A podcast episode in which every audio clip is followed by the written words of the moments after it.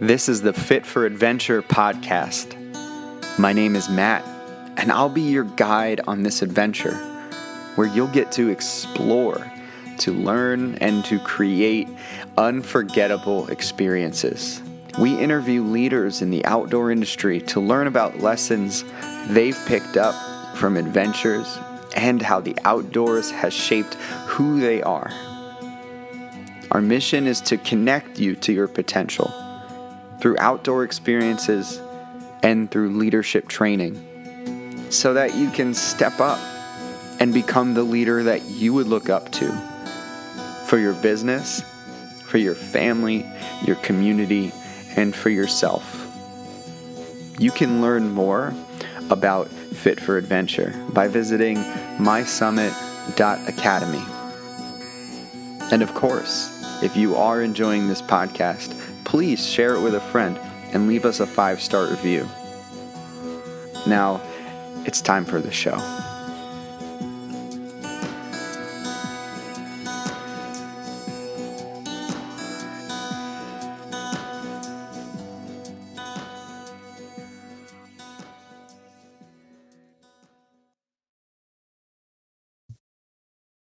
Guys, you said um, you said to me before, like uh, talking about your uh, your relationship with the people around you, like in your community, like our friends Brooks and uh, uh, Kimberly and all of them, and how you like to have a balance between time spent with friends and time alone.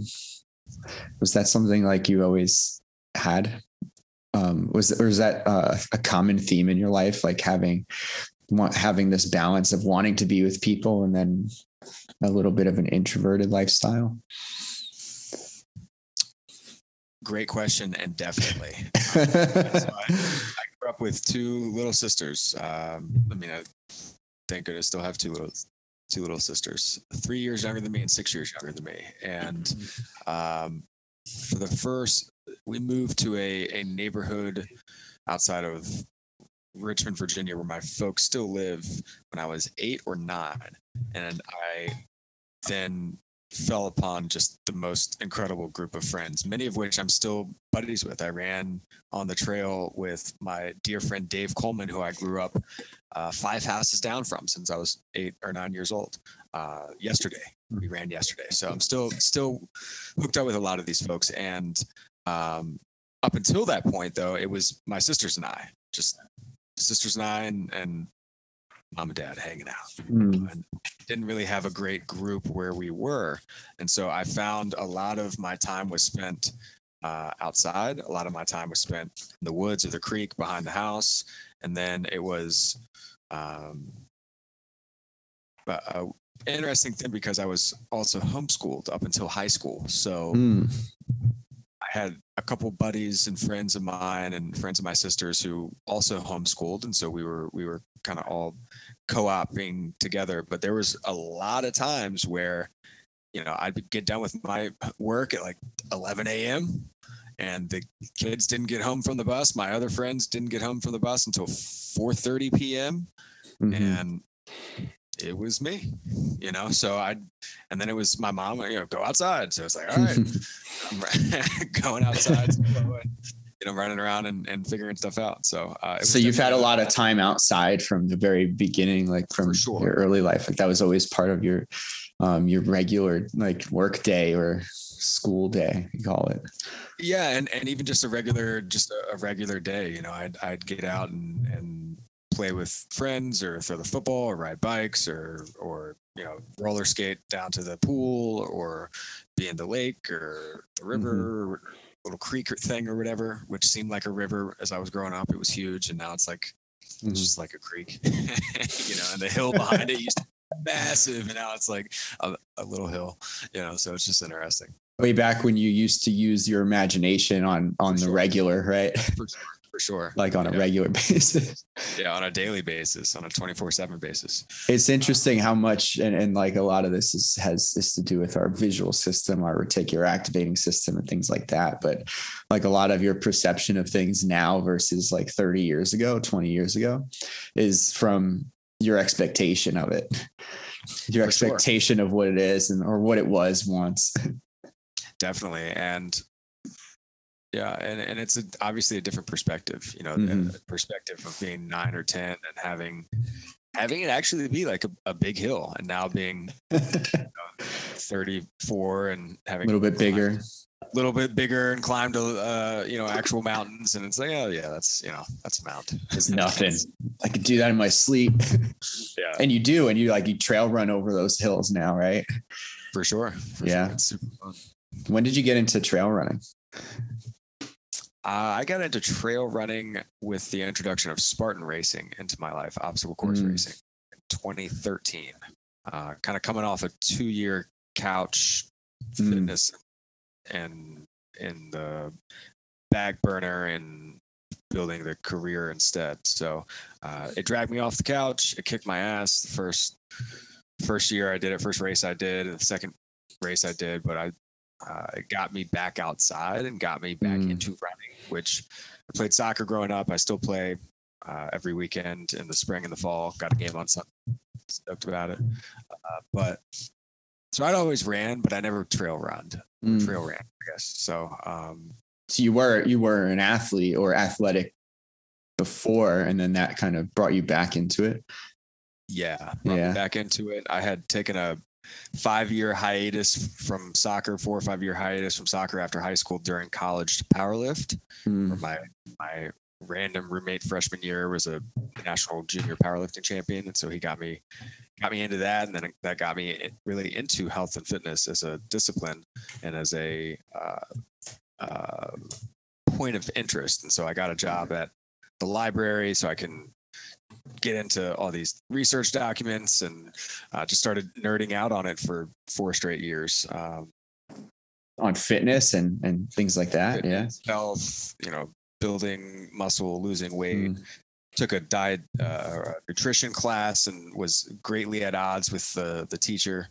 Uh, who was a Mm. dietitian and some of the stuff they were talking about just didn't jive with what I was seeing and reading and experiencing. And so Mm. uh, So you had actually- some some you had some ideas. I had some ideas. Yeah, I had some I had some thoughts. I had some thoughts. at what point um at what point did you make a shift and realize that pursuing coaching like helping people nutrition fitness and the mindset aspect were like your that's your thing like part of your life um or like a c- potential career path Yeah. Uh, so I was a history major, political science Mm. minor. I was going to teach history. And I had this realization April of my senior year as I'm applying to master's programs like, wow, I really don't want to do this. Um, I, I wanted my summers off and I didn't care about, I had fallen out of love with history, but I had loved the idea of teaching, you know, just maybe not in a school setting like I had Mm. originally planned and anticipated. And uh, that love of and dedication to the sport of powerlifting and then health and wellness from that uh, ended up getting me a full-time internship at the university of richmond in the strength and conditioning department for a year so Mm. i spent uh, i was there summer to spring uh, summer of 2010 to spring of 2011 worked with football men's soccer women's soccer a little bit of field hockey and lacrosse. Loved it. Uh, worked at a sports performance gym here in town as well. Had some single uh, clients that I was training, personal training wise, elsewhere. And Mm. uh, really, what I found was that I love to teach and I love the relationships and I love the connection and I love the interaction, but I didn't love being in a gym 15 hours a day. yeah Uh, I had totally fallen out of love with training myself, had really beaten myself into the ground adrenally and Mhm. otherwise, and found myself at a crossroads where I had zero flexibility of time or income, both of which I greatly desired as I watched my friends go to the go to the beach for the week, and I had you know Monday, Wednesday, Friday, 5:30 a.m. football AM. groups yeah you know, and it was like, you know, I'm getting up in the fours. I could definitely relate to that, man. And that, Yeah. and then it throws off your uh, the your consistency, your routine, your schedule, um, your plans. Definitely. you start to revolve a lot of your lifestyle around other people's schedules too. For sure, for sure, and Yeah. and and uh, an organization's schedule. You know, Yeah. so that was very new to me, and I, I had very much valued my autonomy, and so Mm. I ended up switching careers and spending seven years in the financial planning industry, uh, where I was building a career based on long term. I'm going to do this for the next 35 years. Uh, worked with a ton of millennials, so my Mhm. peers, you know, and let's get started. Let's get the foundation set. Let's plan for the future. Let's Mm. rock and roll. High volume, a lot of interactions, a lot of calls, a lot of networking, a lot of Yeah. happy hours, a lot of dinners. Mm. And so Complete shift of lifestyle too. total, sh- total shift. right different like complete like different aspects of thinking like uh you know all the now the the training set part and then okay now i'm thinking about the future all the time and helping people work through these problems that they've probably had for years financially Mhm. is that something you ha- you handled like you you dealt with Yeah, so I did fully comprehensive financial planning. Mhm. So um, I had uh, all the national licenses and did everything from the lead generation and you know, hey, okay, now let's work together. Like you, you close the client and then yeah the financial situation of the families, how it incorporates with the business, what the tax situation is, Mhm. what kind of insurance needs to be put in place you know where's the investment risk and tolerance at where are we at now what's outlook how are you going to use it when are you going to use it whole nine yards Mhm. and integrate all that into a plan which the through line as i've looked back on this i realized was uh, i had a i had an understanding early on that things are very rarely binary and and the Mm. sense of an always or never, or uh, said in another way, things are very rarely in black and white. Like things work in concert with an, with one another. Like they, things come together, and yeah like your lifestyle has to do with your financial health and your diet every- and your sleep are totally coordinated yeah. Yes, exactly. And and you know, health is very multifaceted Yeah. and individual, and so is your financial health. And Mhm. so, again, what I realized after seven years of this is, I while I loved teaching, coaching, relationship building, you know, making an impact in people's lives, et cetera, et cetera, the subject matter once again wasn't something that I was Mm. jiving with. But I had picked up a very key piece Mhm. of the puzzle and that I had found the freedom and flexibility of time and not yet the income piece, but I knew that that was possible. Right So especially with what you're doing seeing it on paper that other people can do it for sure, 100%, Mhm. 100%. And seeing how, um, yeah, I mean, that's a great way to put it. Seeing how other people have done it and then having thousands of conversations with people Yeah. who have haven't done it Mhm.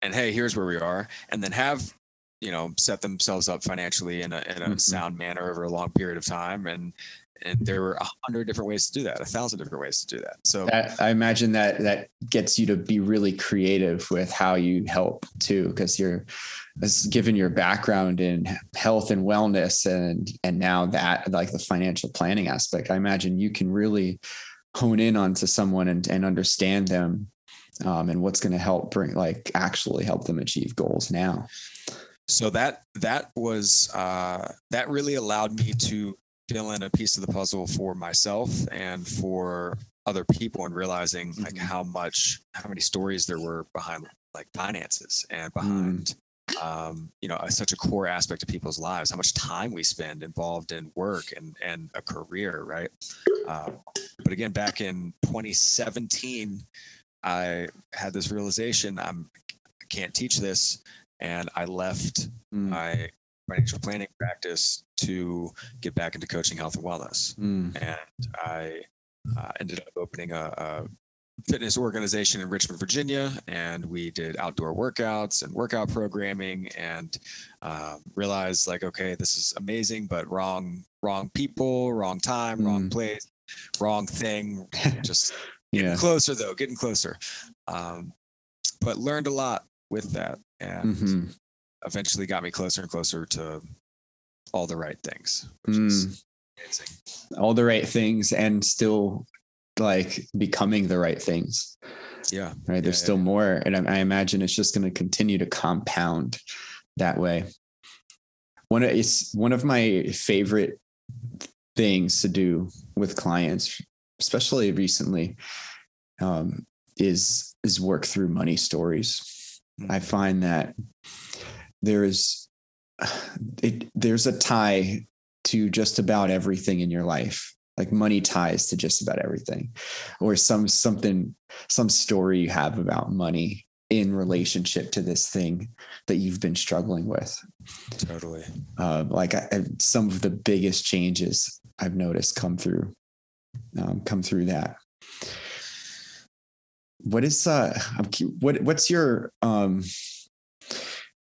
well what t- tell me about, about what you're doing now with enlifted and with your own coaching um even with your with what you are what's your hobby Yeah. like and because i imagine you've tied all those things together right In in a in a sense, um, and actually in many ways. And yeah what I what I yeah, in many ways. What I really love, man, is is that we can create whatever life we want to create. We can live however we Mhm. want to live, and it gets scary in a great way. If you can get crystal clear on what you actually really love to do and go do those things, then hey, now you're living life where you're doing those things, right? And it Mhm. that simple. Um, it's not easy to accomplish. There's a lot of decisions along the way, and growth, and and challenges, and obstacles, and opportunities along the way. And what I've what I've found over the past two years, really, is um, I've been able to co-create an incredible relationship with my partner Ruslana, and we live in Richmond, Virginia. Um, we live maybe eight, ten minutes outside the city. Mm. We've been working on a garden for the past three years, and it's just been like slowly building and building. And now we're at a point where we've got um, a really beautiful space that we've created back there, where it's a big part of my day. And I believe in and coach healthy holistic habits for men, and I do story work through using the enlifted method with a lot of different range of folks. Um, Mhm.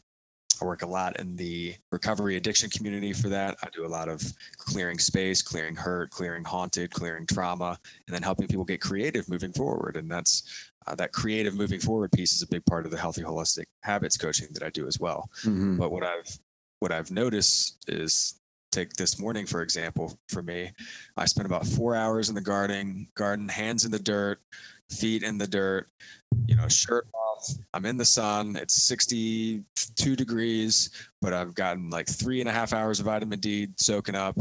Uh, i'm grounding uh, i'm drinking water i'm connecting with the earth i'm creating i'm planting i'm just picking up rocks and moving i'm digging i'm pulling roots etc and you're spending time with people too time right? with people too. Yeah you're right. And i, I actual human beings. so actual human beings yeah. And and you know we talked we laughed we connected.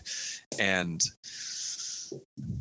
what i've what i do now again is primarily story work and coaching Mhm. men how to integrate holistic habits into their life. Mhm. and um, it's been a, a just a joy because now I'm coaching, teaching, helping, impacting in subject matters that I truly love and try with my utmost being to implement and live on a regular Mhm. basis.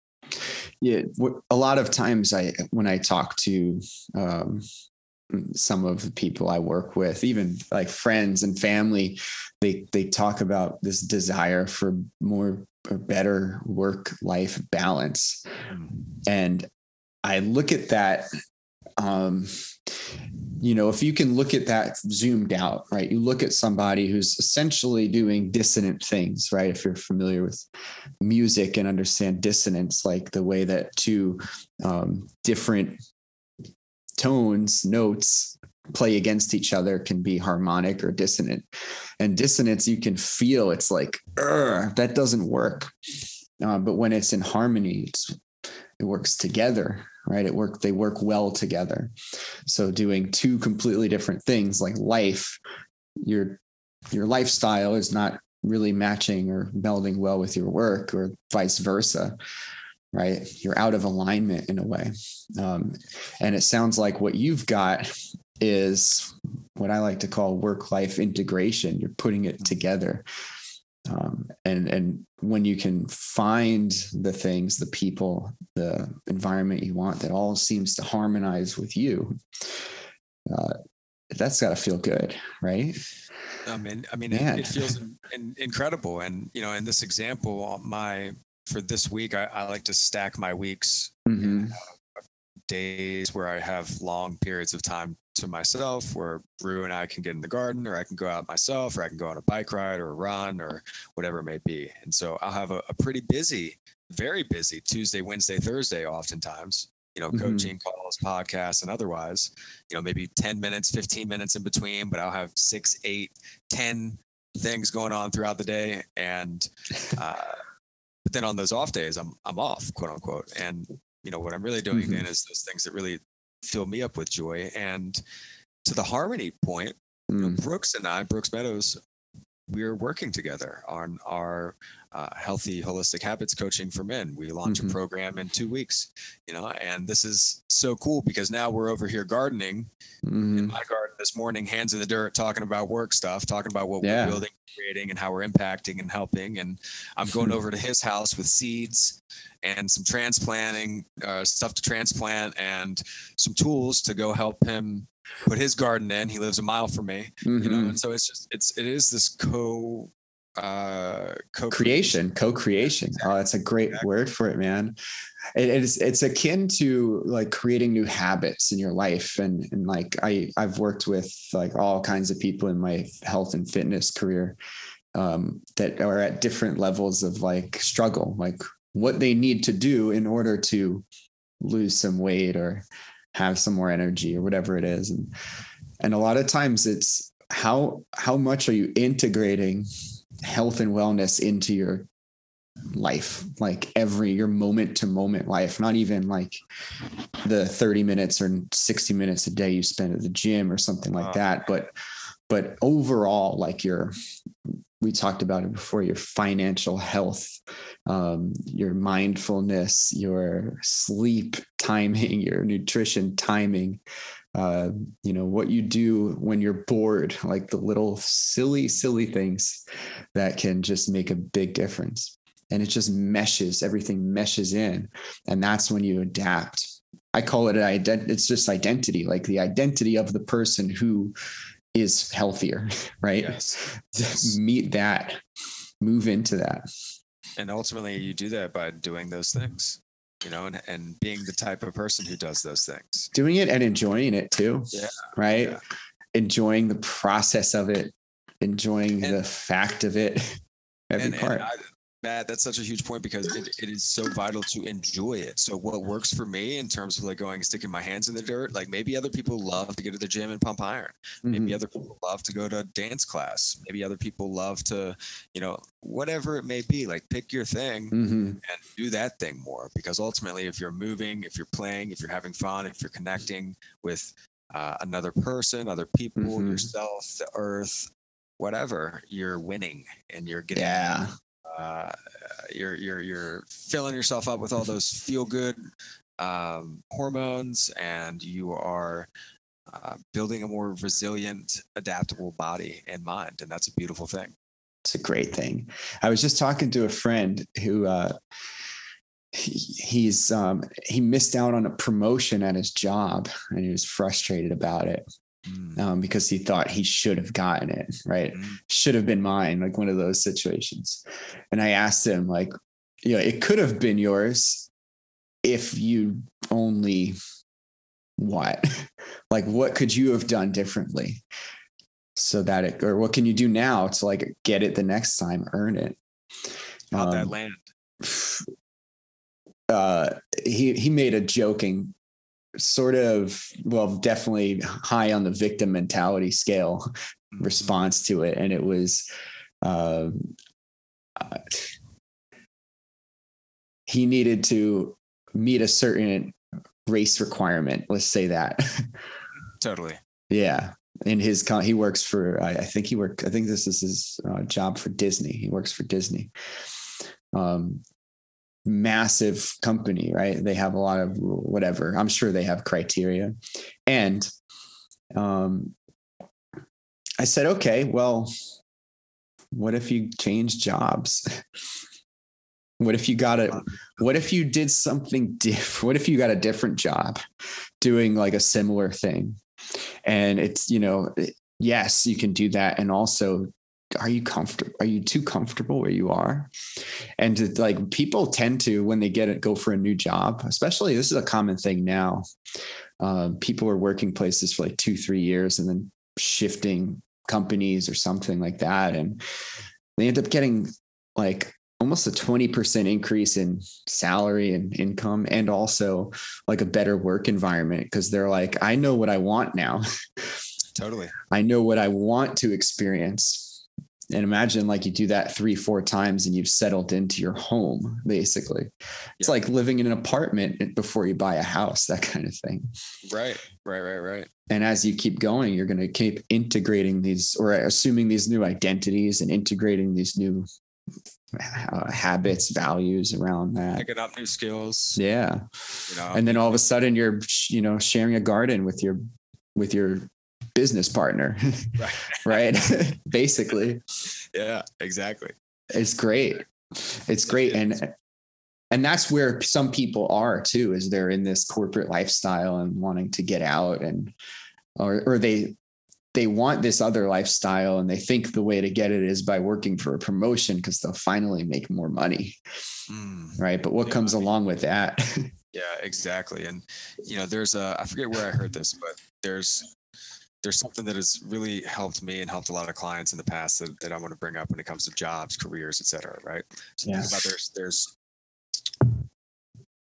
you have hobbies, jobs, careers, mm. and vocation, aka a hedgehog. Right. So I'll get to that. I, yeah, Hobby, I got you. Yeah, hobby is something that you typically that you love to do for fun. Mm-hmm. You often pay to do it. Like a hobby of mine is soccer. I still pay 85 yeah. bucks every spring and 85 bucks every fall to, for the privilege of playing soccer with my friends in a league. Nice. No one's paying me to play soccer. Yeah. You know, unfortunately. Right. But that's, that's me with uh, jujitsu. Yeah. Exactly. Right. A lot of people have jobs. Mm-hmm. Typically it's time for income. There's thousands of job opportunities out there, right? Different mm-hmm. jobs, all kinds of jobs. A career is a specific job or category of jobs you, you do for a long time. Mm-hmm. A lot of people find themselves in careers that they don't like that they could quit and get a job, but there's a lot of sunk cost fallacy going on where mm. they've already invested so much into this thing. Right. It's like uh, we've already gone this far. Exactly. Can't turn back now. Exactly. Kind of you can turn back now. You know, you can decide to walk down the mountain and then go climb another one. Or just move over a little bit, traverse the mountain. Yeah. Yeah. Go to the other side. Whoa, better view. Let's go this way. You know. Yeah. Um, that's why we take people in the mountains. exactly. Literal example. exactly.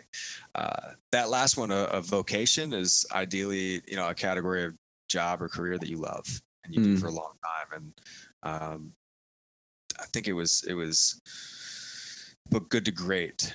Uh, yeah, uh, talks about the the hedgehog, which is uh, has to have these three qualities.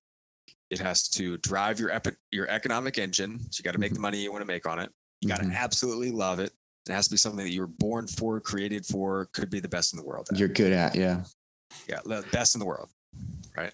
Um, you know, looking through the through the lens of coaching, what I realized is like, yeah, I, I I used to do a lot of personal training mm-hmm. workout programming. And those are things that, you know, like I liked, but I didn't love. Mm-hmm. Uh, it did make money, you know, didn't make what I wanted it to make, but it made some money. But I wasn't going to be the best in the world at it. Mm. Anyway, so it's is it worth your time? Is it worth doing? It wasn't. Well, it brought you to this next step, and that's like. Exactly.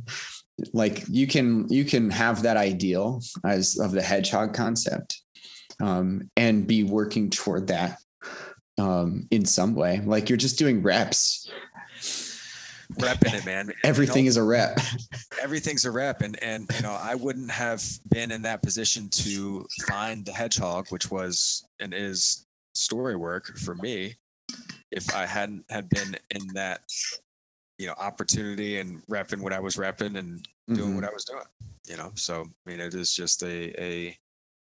I'm a big believer that everything happens, uh, if not for a reason, on purpose. at least on purpose and for you as opposed to to you. Mhm. There was, dude, talk about that, like the the law of attraction, how energy melds together and comes together. I was just uh, meeting up with our friend with Joe Serpy before this. Mhm. Um, we went for a coffee and then hung out in a parking lot, swung our maces around and just jammed, just like talked for a while Brad. talk through business, right? He's building out a program. I'm doing my retreats. We just talk about this stuff. And we'd start talking about his ideal client, like who he serves, who he who his clients are, and like what does what defines them, right? He works with um, overworked, really busy people, usually doctors. Um, and all of a sudden, this older gentleman walks up to us and introduces himself. He's like, Hey, what is that? Talking about the mace, Mhm. which happens all the time. Yeah. And then we start talking about it. Turns out this guy's retired, right? Is down like two points on his A1C. He's he's like getting out of diabetes. He needs to lose 10 more pounds. He wants to work out more, but he's doing it at home, right? He has all these other health things that he's he's actively taking like put prioritizing and making Yeah, putting front of mind Working. yeah. he he he wants to be able to snowboard for two weeks straight or a month straight and this is like an older gentleman retired from a, a long career and we're just talking about this exact thing. How are we like oh, well what's a good way to bring these people to you? Oh i guess we could just stand around and swing a mace and see what happens. Talk and then 30 Oh. seconds later the person like that we just described walks up to us. Sometimes yeah things just happen on purpose for some reason. Like who knows why why these things come up? It's it's a wild uh, thing and the more you think about it the more you put your energy into it it's going to come back to you Well, ultimately, think about what that guy could possibly gain by working with you or Joe. hmm Any of those capacities, you know, it's it's it's the freedom of movement. It's the joy and love of uh, of learning a new skill. It's the health and longevity of getting out of uh, Mhm. diabetes and reducing his risk of uh, heart disease and stroke and Alzheimer's. It's Mhm. getting being there for his kids. Like all those are high impact, high vibe, high energy stuff that yeah you know, I believe we live in a very good world and there's a lot of shit that we see and there's a lot of bad stuff that happens, but it's far outweighed by the goodness of the human spirit. And the more that we spread impact and good vibes, the more that we get rewarded and see those things. Mhm. So, it's just going to come right back to you. Yeah, you guys are talking about helping people and there was an opportunity to help Yeah. plus we're we're doing this thing that's like oh these guys look pretty they look pretty fit and they're swinging this thing. What is that? That's i'm curious about that. They right you're going to attract people who are curious about those things it's top of mind right? Um it's funny how we can bring people into our world too man. Like and the, and the, the people we get to meet.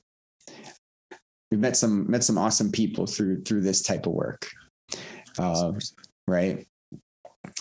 Uh big reason why i'm planning my like my retreat my the, the fit for adventure like, that i showed you there's uh i i ha- i know that the more we can bring uh certain things into our life it, it becomes easier to make these identity shifts and do the work take the action so for people that are like um, struggling business people, entrepreneurs, or in a job that they want to move out of or start moving closer to their hedgehog in a way too. Like they have that desire, they're not sure what it is, um, but giving them uh, a space like an adventure to connect with um, just a different network, a different group of people, a different environment. similar to how we connected at the summit, at the Strong Coach Summit. And and having a different as you said, different conversations, but just proving to yourself that you can do a very hard thing that you might have otherwise thought you could. Yeah. And that being able to realize that you can translate that and because you climbed the actual mountain the literal mountain you can then climb the proverbial mountain. Right you could go play on the hills in the in backyard of richmond virginia. Exactly. Right? Exactly. That and that business thing is not as scary. That conversation you got to have is not as scary. That life thing yeah. health thing you're facing is beatable you know like that type of stuff. One uh, conversation I had with a friend yesterday about it was about crying. I've had this thought lately. Um, you know, I have a, I have a six month old son, and babies cry. And uh, I had this, you know, this internal battle the other day when I observed him crying. And part of me, the father in me, wants to console him, to project calmness and make him think it's okay. You don't have to cry. Right. And then the other part of me is like, no, let it out, man. Cry it out. You can, this is important. Um, anyway, the conversation, uh, I think about weird shit, but the conversation um, that I was th- really thinking about was like, who am I to tell him what he's feeling? Like, I don't know what he's feeling. And sometimes we just need to cry it out. um, but we attach stories to those emotions we experience, and then we assume every um, time we experience that emotion is going to be this certain story, right? It's how our our work works as we go back to that. Mm. Um, when you're in this stressful environment, like climbing a mountain, though, you're recreating a lot of these emotions that occur, right? Um, the same emotion you'll feel when you're stressed out and like wanting to give up on a on, on a, a, difficult climb or adventure is akin to that one you'll feel right before a tough conversation. Mm-hmm. That uh, collapse in your throat or um, withdrawal or justifications in your head like well, if I don't have this conversation or if I don't take one step further up this mountain, I'll be okay. Right. Yeah. Those little things. It doesn't matter if you like what the thing is, if you work through the emotion and come out on the other end with like something positive to work toward, there's there's progress and it doesn't even matter why. You're just going to be a better decision maker, a leader, a better coach, a better mentor um, because you did this one hard thing. You won't you, always know how that will impact you down the road or how you'll look back exactly. on that thing and how how that perspective will change over time as you look back on it. You know, the lessons keep giving yeah. for certain things. I remember like I did I, I did a I did a bunch of Spartan races and that was like a similar thing. Like I was like, oh, if I could do this, I could do anything. Right you plan enough of those out and you're doing like one a month next thing you know you're you're designing your life around this identity right? And uh and it translates well man. I i imagine for you is the same like that laid a good foundation for your own habits your health and um, your decision making it it got me moving. It got me outside. It got me um, doing a diverse set of things. When I got outside, uh, mm-hmm. it got me connected to other people. Um, you know, and, and still keeps me motivated, man. Like I, you know, if I've got a race on the calendar, even if it's six months out, like my my A races this year. Uh, what do you got this year? What's planned? I'm gonna. So I'm going back up to Vermont again. I went last year for OCR World Championships. Yeah. And, uh, had a, a, awesome taste of Stratton Mountain in nice. Vermont, uh, which is a world class ski resort. But this was no snow. We are running up and down. So I now I know what's up there and I know what to expect. Uh, and would love to qualify for that again and give that another go. So uh, it gives And that's me, in like October. is yeah, that- into is that September, correct? very into September. Okay, end of September. Yeah, yeah, yeah. So that gives me a metric, a baseline, uh, structure, hmm things to progress, things to grow on, and everything. You know, again, it's going to be getting me outside. I got a bike Yeah. to hit more aerobic and more leg work. Uh, gets me on the trails, gets me in the mountains and the Blue Ridge, a couple hours Mm. outside of my hometown. You know, just start stacking a lot of these things. And that gives you a lot of like reason why, like reason to to keep it up. For sure. I imagine uh, at some point in your life, um, you fell short, right? You fell short of those like expectations or that lifestyle that you were trying to create. Have you Uh, have you ever like fallen off or fallen back because of a bad decision or like a lack of discipline? I have, I'll fall off for periods of time. Sometimes I'll take, uh, especially it tends to happen towards the end of a season where I'm be like, all right, and it's my two week off season, and it turns into a two and a half month off season. Mm, You know, which a lot of times in many ways means that my body and mind really needed it, mhm, uh, and I won't. I will let a lot of those healthy habits go sometimes mm. uh, sometimes around the holidays, etc. Um, you know, but uh, again, it's it's about finding that balance, and you know, I've experienced it with injuries. Uh, I had a terrible back injury in the beginning of March 2019, Mm, and that derailed. That that had me letting or uh, I learned six months later, eight, you know, uh, a year later, 18 months later to finally let go of the identity of a strength athlete from that injury and to, mm. uh, so you had an a bit of a crisis there, an identity Oh, yeah. crisis. Yeah. yeah, I mean, I couldn't pick up a pencil for six months barely. And, um, because of back like your back pain that you were experiencing Yeah, Yeah. yeah. So I I was running a ton, lifting a ton, still lifting heavy, and uh, not stretching. Plus, burning the candle on both ends, building and trying to really uh, keep alive a business that wasn't serving me. So there was a lot of things that were trying to that were kind of uh, signals my body was giving me in many ways to let off the gas in some capacity, and uh, Mm. it it had just so happened that that finally happened uh, under a bar of a squat rack, and my spine just went like, like yeah felt like just the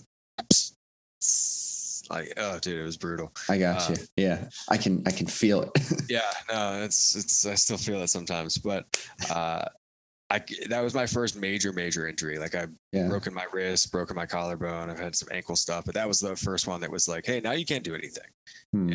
and uh, walking was, you know, my jam for a, a while, and like, you know, floor core exercises for a long time, Mhm. and it really humbled me in many ways, and it it forced a lot of growth out of me, and really was a, you know, dark night of the soul moment almost because uh, what I loved in many ways the most and had built that lifestyle around and the identity around I, I Mhm. couldn't do it for a long period of time and uh, i i had to learn how to trust my body again which was a really challenging process Hmm. uh, you know where after a year my back was healed but it took two full years two and a half years to even do any strength training again. Like other than like maybe pick up a sandbag or like move some rocks in the backyard type stuff. Like still haven't touched a barbell probably won't wow i'm back to kettlebells and some hmm more structured work, but uh, really had to work through a lot of identity work, had to work through a lot of limiting beliefs, a lot of fear, and it's really wild how much these things impact people big too. time, like Big time. impacted you. I've experienced similar a lot of similarities. Like i had some injuries over the years and kept going kept kept working through them and uh it forces an identity shift, right? Over time, you you end up being a different person. Like I used to be a competitive weightlifter, and then I like I haven't touched a barbell in months. Um, I started training, just training differently. I work, I, I see that a lot in people, like, uh, and and some of my my work recently is like helping people with understanding their identities and like where they're at and uh those those shifts man like you may, you have these periods in your lifetime that uh, really affect you like you dedicate so much time to something it's going to stick it's going to be important to you and why would you want to let that go imagine like it was it was finally letting go of something and becoming like something new that that made it all like worth it. Yeah, you made you grateful. Yeah, coming out of the other side of it, exactly. In that new identity, it made mm-hmm. it made those things worth it. And as cliche as it is, you know, it's like the the oh, I'm glad it happened, yada yada yada. You know, three years removed, yeah, okay. I could I could say that it was a catalyst in a lot of personal growth. And so in that mm-hmm. way, I'm glad that it happened. You know. You're glad something happened. so I'm glad that something happened to, right. to achieve that. So you get to be where you are now. Yeah. Exactly. Yeah. And it could be anything. It's not just like that special moment you waited for and it just happened to be a back injury. It could be any one one decision, like you're one decision away from from living the life you want. You ever hear that quote? Yeah. Yeah. something akin to that. What uh what decisions have you made that have taken you away from from that, away from your values or away from your life? Have you have you had any like moments where you you were at fault like you had to take ownership over something and failed to? Yeah man. Um you know the the way that my business ended in 2019 is is definitely one. Um mm. you know and, and i attempted to in many ways right a wrong or come back together so to speak in uh in 2020 early mm-hmm. 2020, about a, a, year later, I uh, linked back up with my old business partner and we moved to Mexico together to open a health and wellness retreat. Mm. And it just so happened that when we moved down to Mexico, the date was March 2nd, 2020. And then the pandemic hit two weeks later and everything just went. Right? Were you were you stuck in Mexico or did you end up coming back?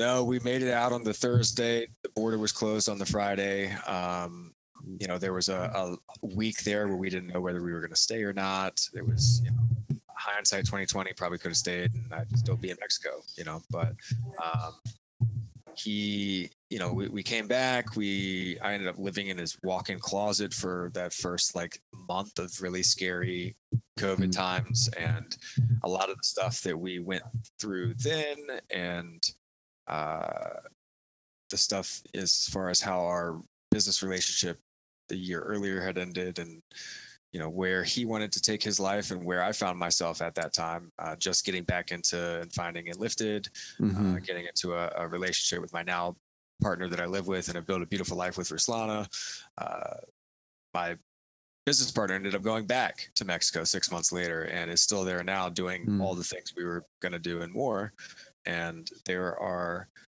uh, there's definitely some stories there for me still. You know, mm. there's there's some feelings that get brought up with that. There's some uh, regret, guilt, something. Uh, I mean, I don't envy.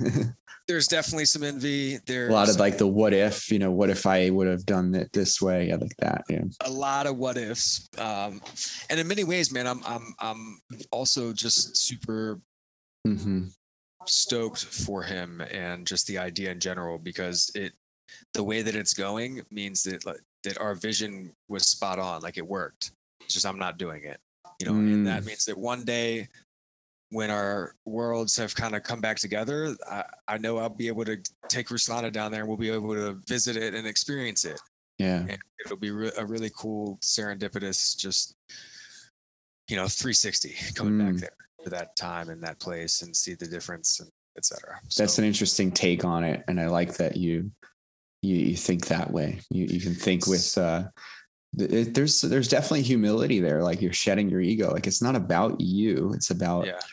um, the the the vision you had, and it's being done. It's it's You know- it's happening. It's real.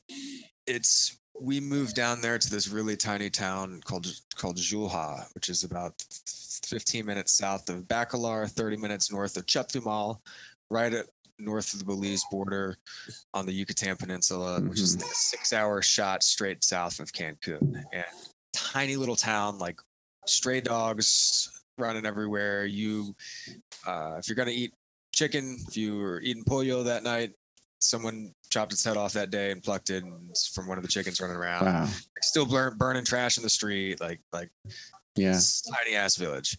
But my buddy had found uh, had been introduced to a family there and had been down there for like three months and had really gotten to know and love this family. And it was a, a couple in their 50s, Antonio and Nora. Antonio had spent like eight years as a construction foreman in Chicago, so knew a little bit of English. Nora didn't at all. Uh, Antonio had gotten back into health and wellness and fitness again just by kind of working in the garden. And, you know, they Mhm. were three blocks from the most incredible, gorgeous blue lagoon I'd ever seen in my life. And this is like in a sacred Mayan jungle type area. And, Mhm. um, you know, they had banana trees and mango trees on the property and coconuts and chickens running around. And Nora was cooking authentic Mayan food like every night. Mhm. But they, uh, they had some habits and some things that, that meant that Nora had a whole lot of health issues Mm. couldn't really move, was extremely obese and overweight. And, you know, they were using canola oil for all of their cooking and deep frying Ah. everything and canola oil. They were drinking regular soda. They were, um, you know, just a lot of things that Wow. with subtle shifts, a lot of progress could be made. They weren't moving at all. You know, Nora wasn't Mhm. really moving or And this was in this little town in Mexico. yeah, yeah, where- town in Mexico. Where you know they probably didn't have these things until recently and they're like gifts for them yeah, I mean, th- this was the way. like oh this they- saves me so much money and time and Yeah, I mean, and canola oil was cheap. You know, that's what they used, and, and that's how they cook their food. So, my Mhm. buddy Brian and I brought down a big thing from Costco, a big thing of coconut oil. You know, uh, Mm, aceite de coco, use this. You know, and it's like okay. And so now, while we were there, while they had that resource, mhm. they were using. They just straight swapped the canola for the coconut, which was a much healthier option and choice. And we got Mm. him stretching and doing yoga and nice so I say this now because now that he's been down there for 18 months, she's lost like 40 pounds. wow Uh, she looks totally different. She, it's incredible. Like her and, and Tony are super happy. They've got the the Airbnb hostel situation going. They're you know they're they're growing their little thing. Brian's got his situation. So it's you know Mhm. that impact that we really wanted to make is still being made. I love how you can look at this moment in your life like yeah there was definitely some there's definitely some stories there that you're going to work through and sure. um, like emotions that come up and also like you wish you would have made a different decision like part of or part of that or decisions you're questioning and then also you're looking at it and you're taking ownership over what you did do well and what you're happy about and and also like what you're what good came out of it like you did something that was valuable um, for sure. For sure. But the most the biggest thing I learned was but it wasn't for your immediate gratification that's the no, the opposite. wasn't. yeah. exactly. Uh, no longer playing soccer barefoot with the Ninos and drinking out of coconuts. And right. do was I went all the way. Like I Mhm. made a decision to do something that was super scary and super out of my comfort zone. And Yeah.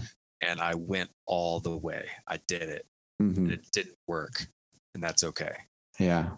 You know, and it means that I'm capable. What that says about me is that I'm capable of making those big, Mhm. tough, hard decisions. And that's translatable to a lot of things. Dude, So- so many things. Yeah, yeah, yeah, it was another one of those mountains to climb and box to check. exactly. You get to the top of a of a mountain, you're like, oh, I could do this. I could do anything.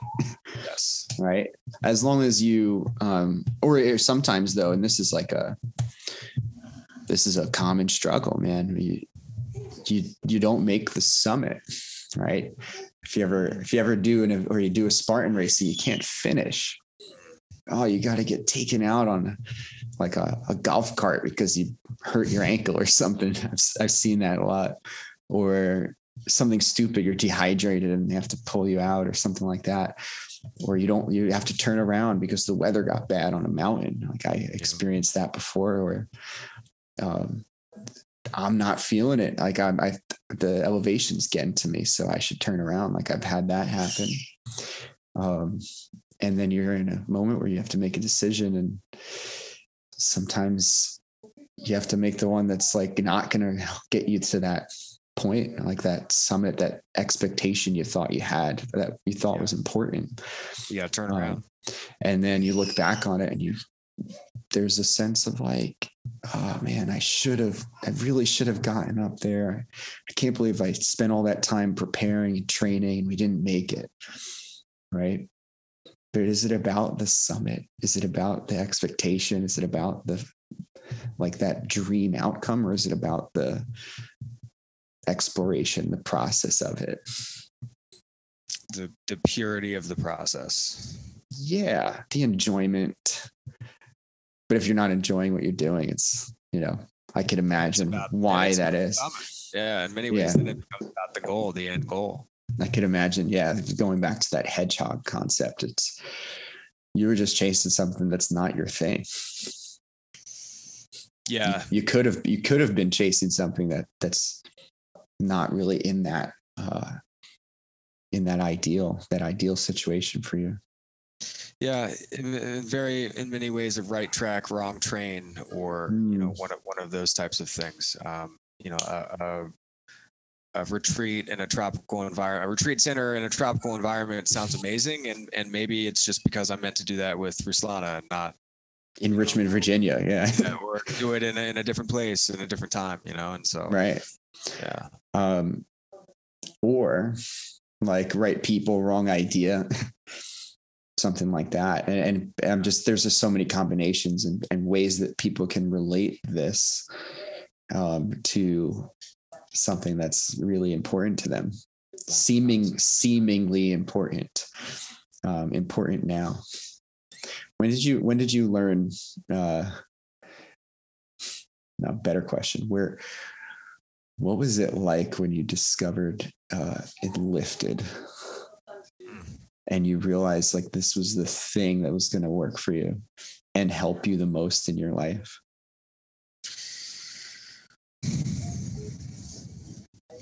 Well, I've been buddies with Mark England, the co-founder, since 2017, and he's helped me tremendously at numerous stages of my life make big, come to terms with big things and big transitions and decisions.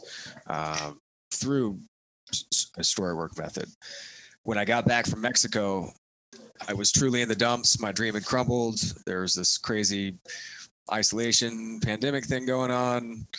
Uh, Mark was actually the first person outside of my family that I had interacted with mm-hmm. after the pandemic, uh, or like I guess during the pandemic, and we uh, we ended up,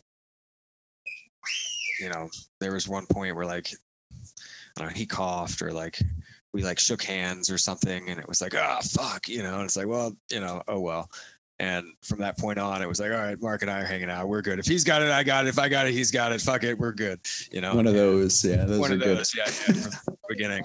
And uh, that was a weird time in our lives, man. Dude, when that was what we were thinking about. super weird time. But during that time, he said, "Hey, man, I've got this thing," Enlifted. Uh, and I'd actually helped start the launch of Enlifted at Paleo FX with them in 2019. Hmm. So we had like launched it, so I like knew what it was about, but I, but they had they were already six certs in, and I just oh, okay. totally off my radar. And he said, "Hey man, we've got level one, you're cert six, you're in. And I was like, fuck, all right, I'm in, you know? so, yeah. Like you need to do this. Like I need to do this. Like, all right, I'm going to do it. And, and really, man, when I saw, you know, a couple weeks in, when I saw what was happening, the shifts that were occurring with my peers, the other coaches on the call, when I, you know, went, went and did some sessions with some friends, uh, when I Mhm. did my peer to peer sessions, when I felt the shifts for myself, I knew that this could be something that would be drastically hmm available and reliably effective for a myriad number of people that I that I knew and didn't know. For a lot of different reasons too. A whole lot of different reasons. And it and it scratched the itch of a skill set that I could get that I could like really dive into and like hyper focus in in on, but it was guaranteed to be different every time. And it wasn't Mm, like a formula that I had to follow. Like I could follow a blueprint, but then Go off script, yeah. go off script, make it my own. You know, like like there's a thousand different stories we could cover. Like which one feels right, and it It's great, yeah. dude, it allowed me to connect. Checked a lot of boxes. So Mm, yeah, it did. It filled it filled in a lot of gaps, and and the the the thing that was like attractive to me, um, at one point, and also I I heard this today. Like someone, um, someone said this to me today. It's like the when you talk to somebody who understands the like language that well, um, it just sounds better. you'll you'll look at it someone and say, "Wow, you're giving a lot of thought to what you're saying," and that had always been appealing to me is is being someone who's eloquent, eloquently spoken and who is thoughtful. Um, because then you- you can play with uh, you can play with your words a little a little bit better. Um, there's some precision and clarity that comes with that. yeah, that is oftentimes lacking in many other instances. Well, and and there's a clear difference, and and you know, I have friends that still very much thrive in uh, in the victim mentality in a way. They just use a lot of soft talk, and there's a clear difference between someone who is assertive and someone who's passive aggressive, and it's soft talk Soft And- talk, projection. and pro- soft talk and projections. Yeah, um, it- and it's that reflects going back to like, hey, integrating everything. Like that reflects in your health. That reflect it reflects in your stress management, in your work, um, in your overall happiness. I realized like if if I could speak well, then I probably have some other good things going on in my life. I mean, think Um, about you know, I, I I hear your baby in the background, Oh yeah. like how helpful that's going to be to as a parent be able to speak clearly and concisely and accurately and, and to be able to instill that to your your child like that's Mhm. got to be an incredible feeling man or just understand like or be able to get like have my son tell me when he's feeling a certain way. That's what i'm really looking forward to. Getting Um, them getting him describing things and being able to understand. Right. What can i do for you right now that's like best that's going to serve Yeah. you the most right? Um because right now it's I'm, I'm trying to learn a new language trying to Think about- understand him think about if you asked him and then you got him asking you how can i support you ooh You, know, so you get you got him at from like you know two two years old. He's how can I support you, Daddy? You know, and you you ask him how can I support you, and he says, Oh, I need this, I need that. Like get me a beer yeah, go to the fridge, kid. give me a pack of cigarettes no but i could see that and i can see it as also being able to set good boundaries with your kids like how can i support you? Well right now i'd like to be alone and teaching them that that's okay. Yes. or hey can you help me with this? Or i'd really love it if we can talk about something. Right? I'm just imagining myself being able to have like a solid communication boundary with my son when he's 15 when communication is like non-existent between a parent and a kid dude, for sure. And when you really need their help, instead of saying, Hey, go do this, it's would you support me in this? You know, we all Mhm. need support and want support, you know, and so that's just a, a great language shift. And and you're right, to be able to build a lifelong relationship, especially at the times that it, you know, are those crux points in parental uh Mm. relationships oftentimes. There are some points in your life that are really key where you got to be i imagine like being being really intentional is important. Uh, like formative years when kids are going through major life changes and things stick a little bit more, right? You know, I'm I'm finding that now too with and, Enlifted and this work has helped me tremendously in my relationship with my parents now as a 34 year old man and being able to realize my parents' stories and see where they came from and how, you know, uh, just in so many ways having a better understanding that they were their own people and with their own mm-hmm. hopes and dreams and limitations yeah. and otherwise and their own stories and mm-hmm. you know mm-hmm. uh, histories and, and whatnot and it's given me such a profound their own struggles right yeah dude no doubt man like and and stuff that i just was not as i get older i have much more appreciation for the work and the sacrifice that they made mm-hmm. and it has made me also realize from the work in health and wellness and the fact that they haven't prioritized that over their life mm-hmm. that my interactions with them though they're both you know fine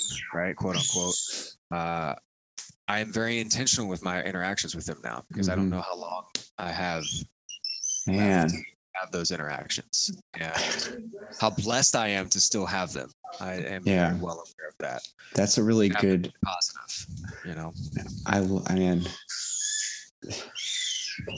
I imagine for you that was a, a, really transformation transformational like mindset shift of like realizing you may only have like 10 20 30 more interactions with someone I mean, you know, and especially 50, 100, how many, right? It's yeah. counting down either way. Yeah, for sure. Everyone counts down, you know, and, and, um, you know, my dad and I haven't always had the best relationship, and we still haven't mm-hmm. worked through certain things. But I'm I'm just very uh, I see him a lot more now, mm-hmm. and uh, I'm a lot more appreciative and grateful of him. And mm-hmm. so now our that's shifted our relationship. And you know, my mom and I hung out with my six month old nephew. Uh, yeah. yesterday. We went down to the to the park I used to play on. You know, walked down there and and nice. swung them on the swing and hung out together, and that was just a, a really beautiful experience. And so, just being able to have those now and cherish them for what they are when mm-hmm. I'm there is really Man, cool. Thank you for sharing that. Thank you. What you're you're on the uh, Enlifted podcast team. Tell me about that experience so far. It's been super fun, man. It's been yeah. super fun to work with such rad people and capable people who also speak that language. You know, number one health and fitness pod, health and wellness podcast in 2022. In, in 2022, we're spelling right? abracadabra. Uh, you know, all of us have have had podcast experience hosting shows and getting on other shows before, and so we had in many ways moved through a lot of that imposter syndrome when it came to the identity of podcast host and yet we have all come across it when it came when it comes down to having the types of conversations we're having with the types of folks that we're having it with and it's been a super fun thing to relate and find so many folks relatable mm. uh, and man, what a cool opportunity to just have fun conversations with people.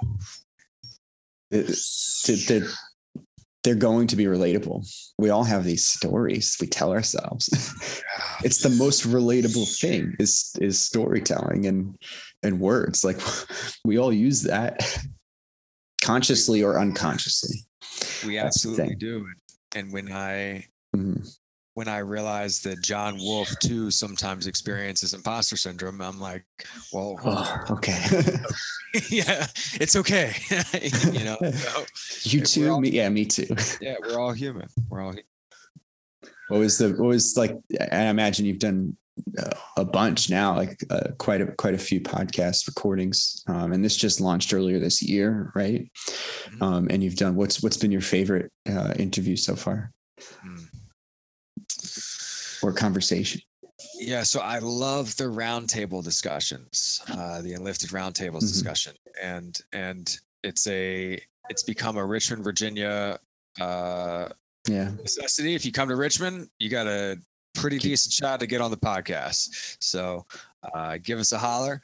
Um, Thanks for that I, invitation.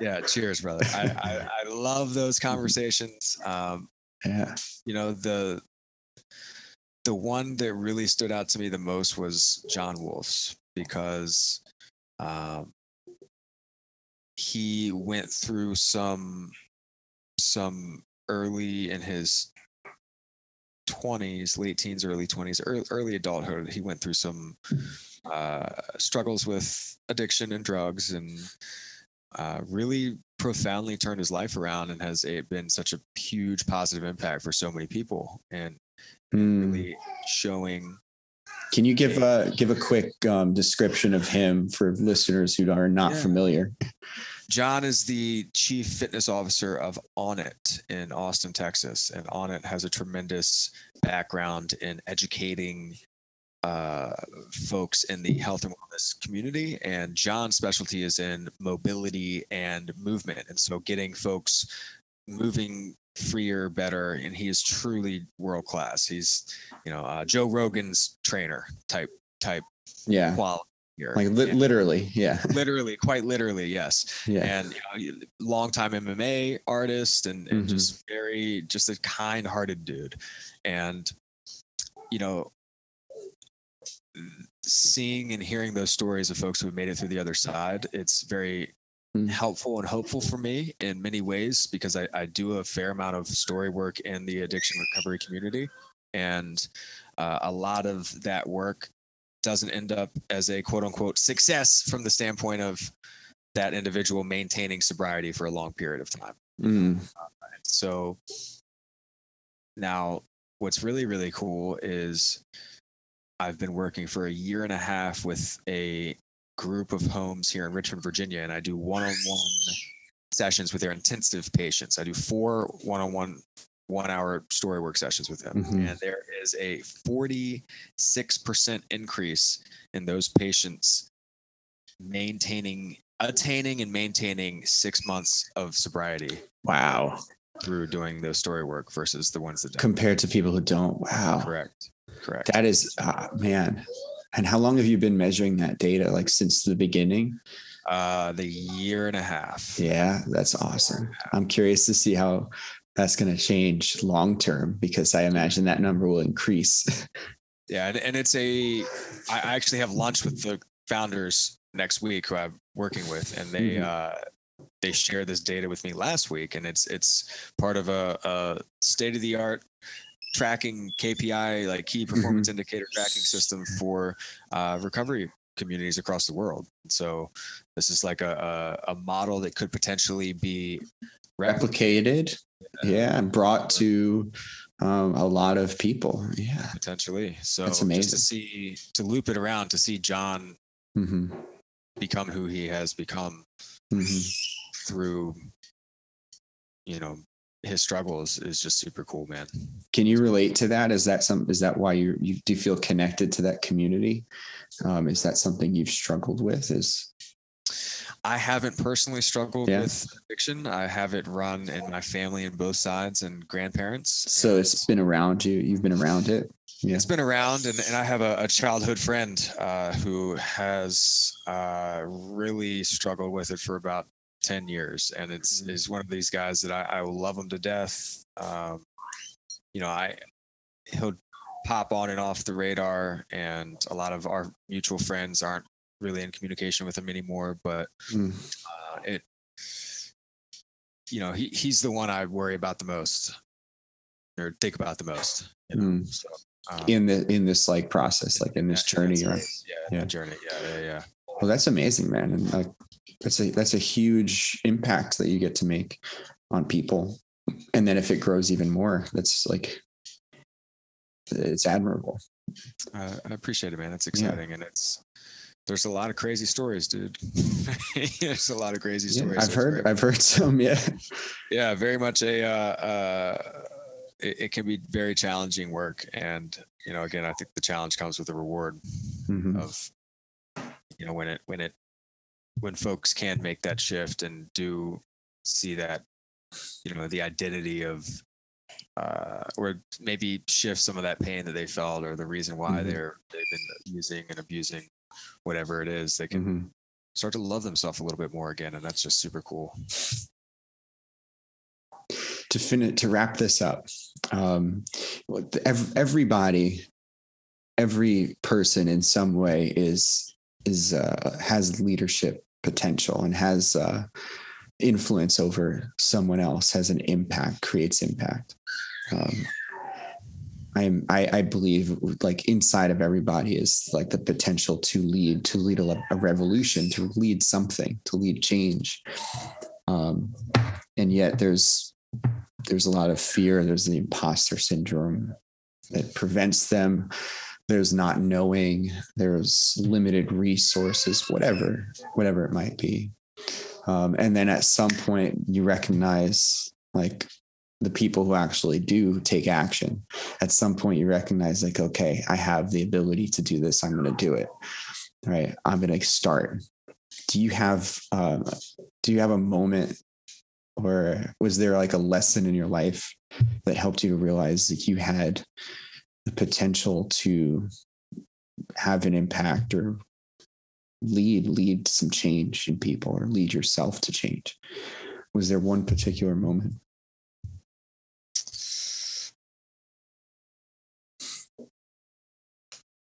There is so I, I decided to run an ultra marathon in november of 2017 and i wasn't prepared to do so but we did it mm-hmm. for my buddy and i pat did it for uh, a child cancer support organization in town and to honor his sister who had passed away 10 years earlier from leukemia and we I like when he told me about it a couple months prior, I knew I couldn't let him do it alone.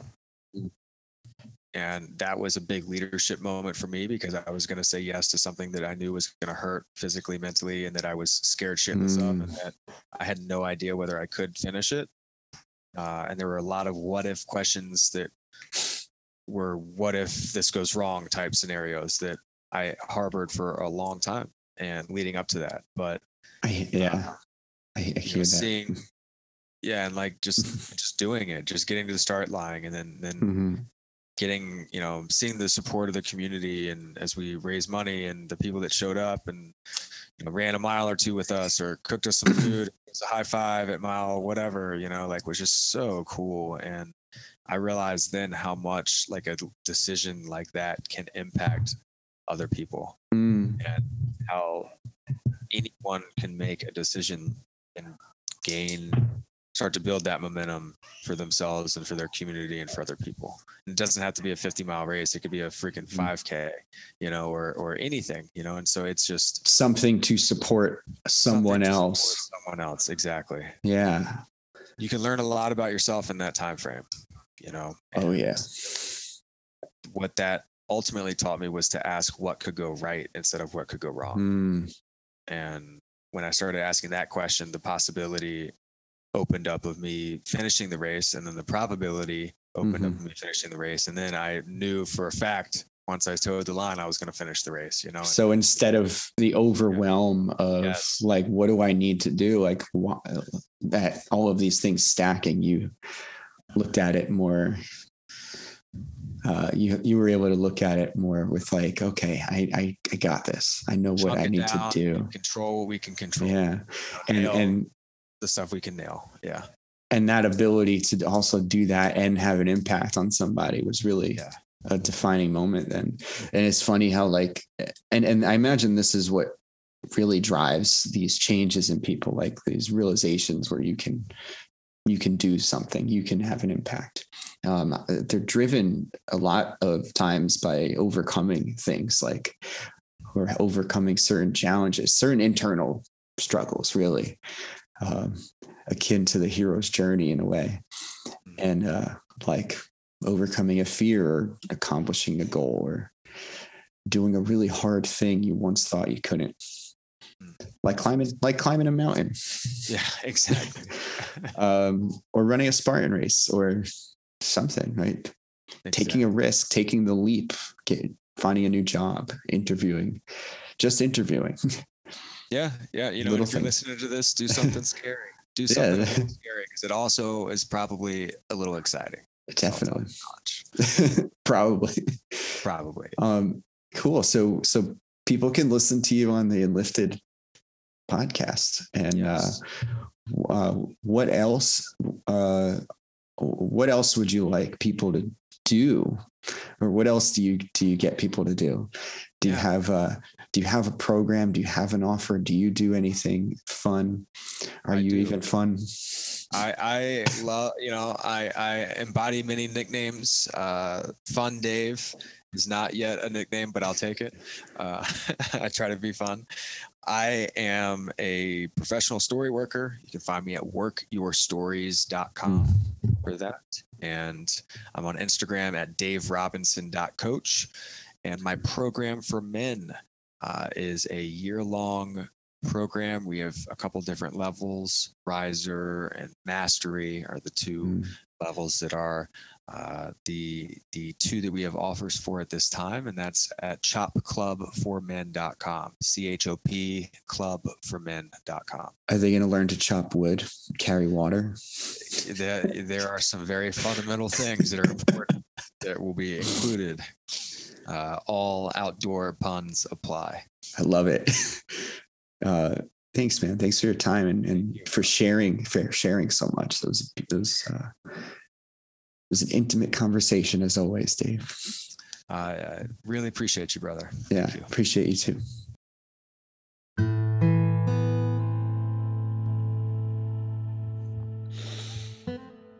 Imagine yourself 14,000 feet above the earth, looking out over the landscape below you. You can see for miles, and your team is right by your side. You earned this view. You put in the effort. You committed to yourself. And you followed through. Fit for Adventure is an opportunity for you to cut off the distractions and put your mindset and your fitness to the test so you can come out a stronger leader on the other side. You'll spend four days in the mountains of Colorado where you will practice outdoor skills and the art of leadership while building lifelong friendships and unforgettable memories.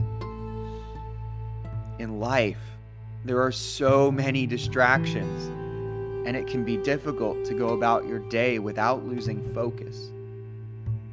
When you're on the mountain, you can only focus on so much your feet under you, the trail ahead, and the team you have around you.